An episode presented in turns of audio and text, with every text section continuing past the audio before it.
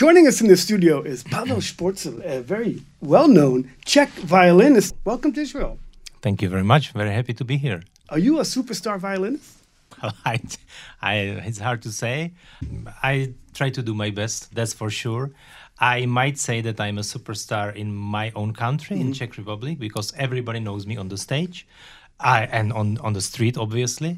But in the world, I try to be the best violinist possible. Very nice. Well, what brings you to Israel? How are you here? I mean, you have performed all over the world. Is this the first time you've come to Israel?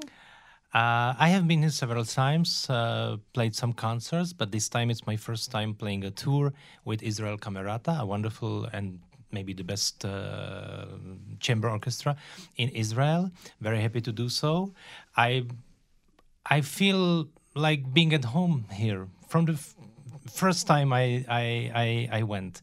Um, um, I don't know. It has something to do with the with the with the tradition, with um, with the history, of course. Now lately, I found that I am uh, half Jew.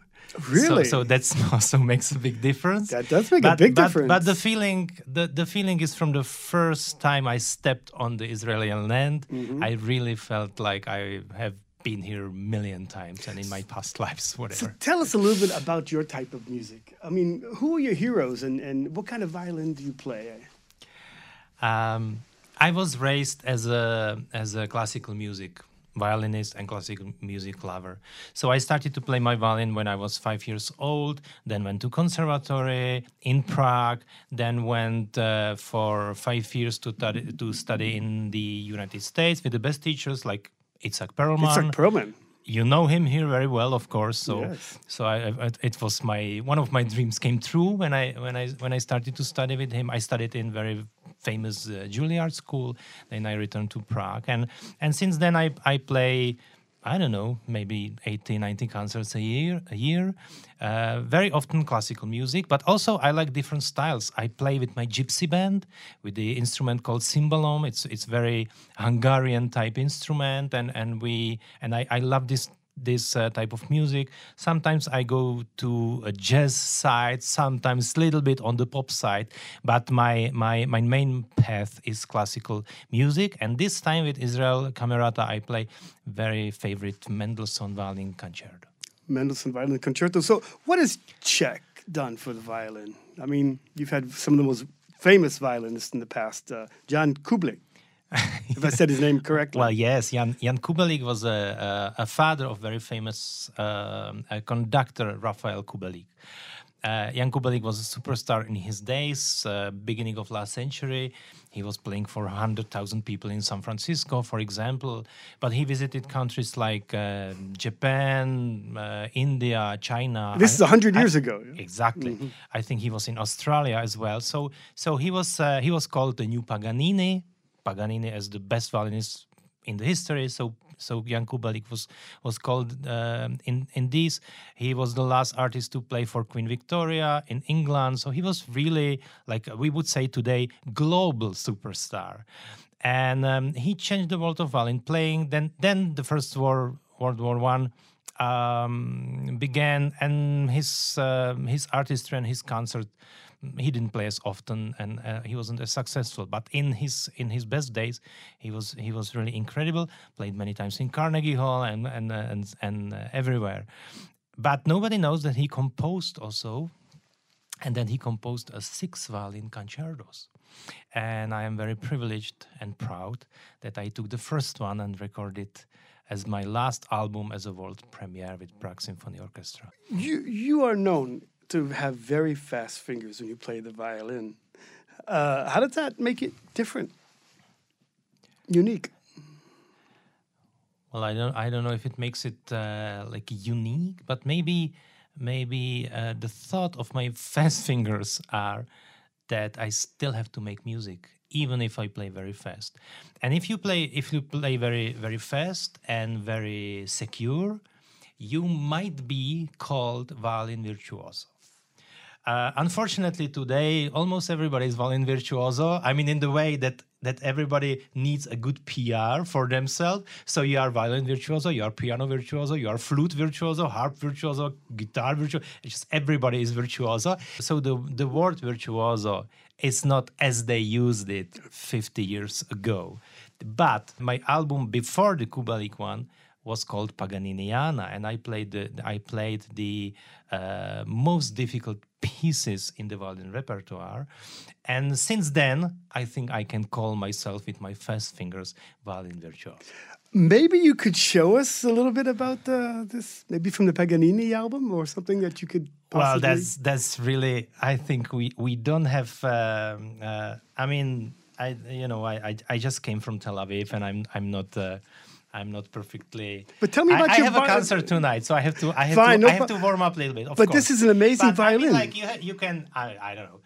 Um, I mean, uh, the radio the- crowd the- can't see this, but this is Well, a blue violin. Very interesting violin. Tell well, us about a, it. it's a it's the only only blue violin in the world actually, or in the classical music field for sure.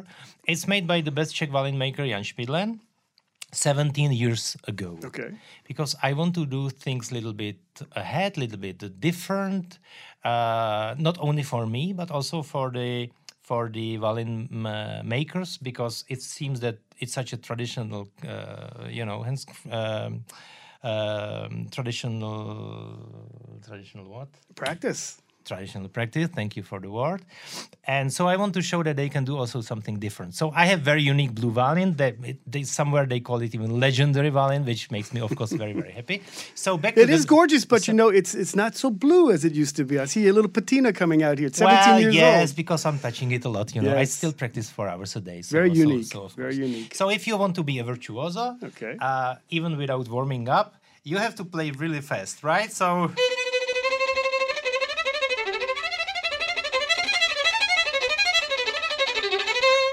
and so on. This this is a piece by uh, by Paganini called Moto Perpetuo, and it goes on like for four minutes. You have to play this fast, you know. Uh, the third movement of uh, of uh, Mendelssohn Violin Concerto, which I'm gonna play tonight and on the tour in Israel, it's also very very fast. Uh,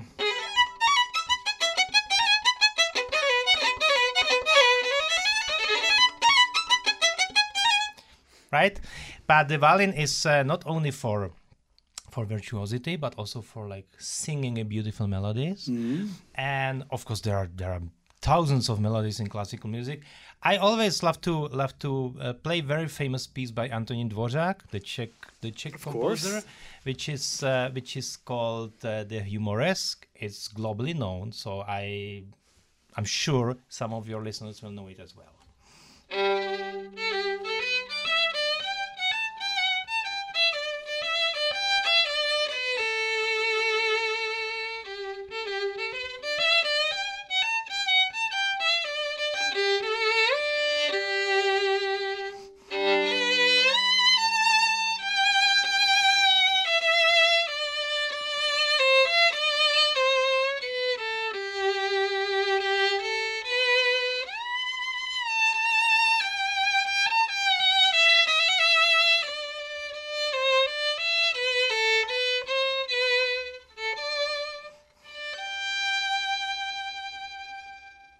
And we are with Pavel Sporcl in our studio. It's not every day you have a world class uh, violin. In fact, I think you're the first violinist to be in our studio I'm here. very happy to be here. And I understand you also compose music. Yes, well, uh, people like Paganini, Wieniawski uh, in the in the violin field, or Chopin, Schubert in in the in the piano, or Ferenc Liszt, of course.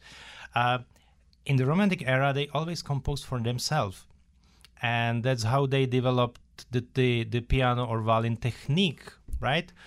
Um, today, not many violinists compose for themselves, so I thought I could try a little bit.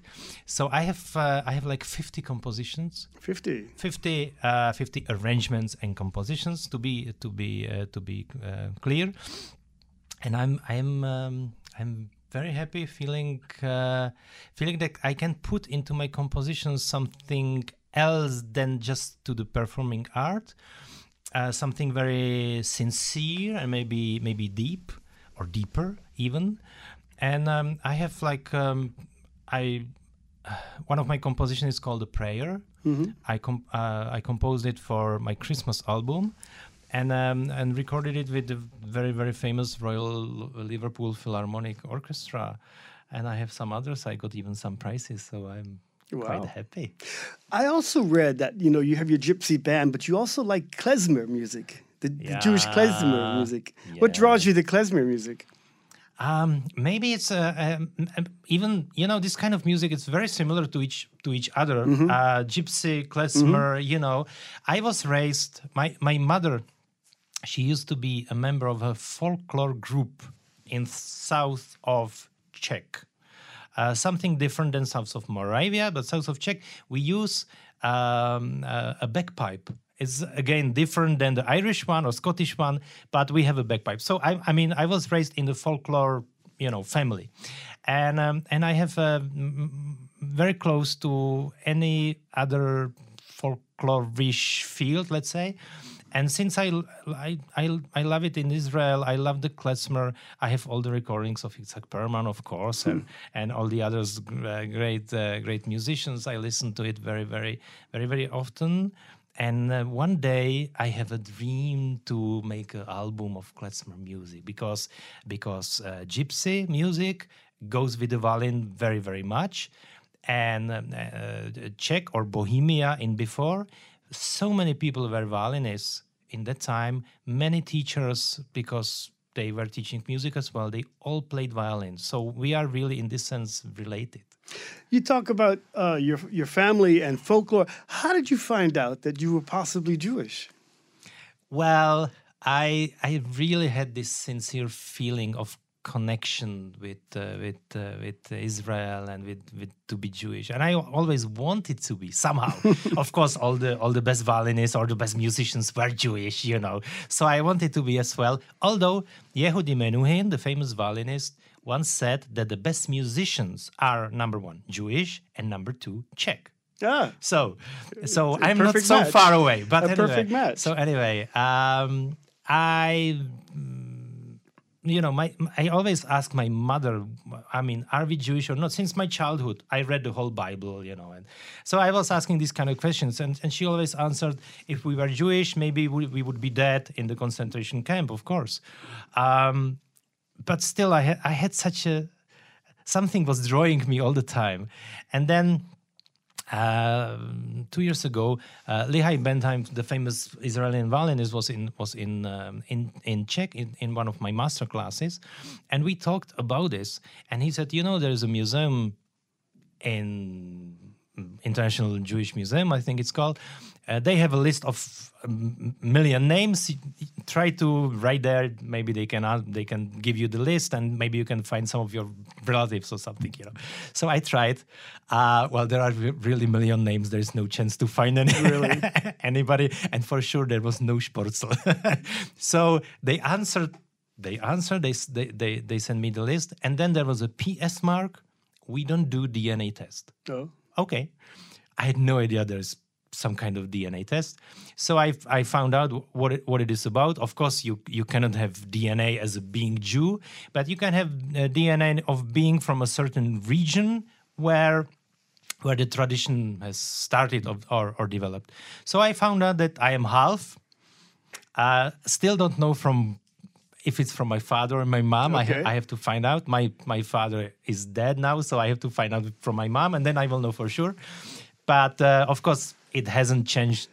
It hasn't changed the feeling at all. But it somehow makes sense, right? Does it make you a better violinist, like Yehudi Menuhin would say? No, no, of course not. No, really not. Well, Pavel, can we maybe just get a little more uh, of a, a listen of something you could you're going to be playing? Just to show again the beautiful melody of the second movement of Mendelssohn, because I already played the third one. So it goes like. Uh,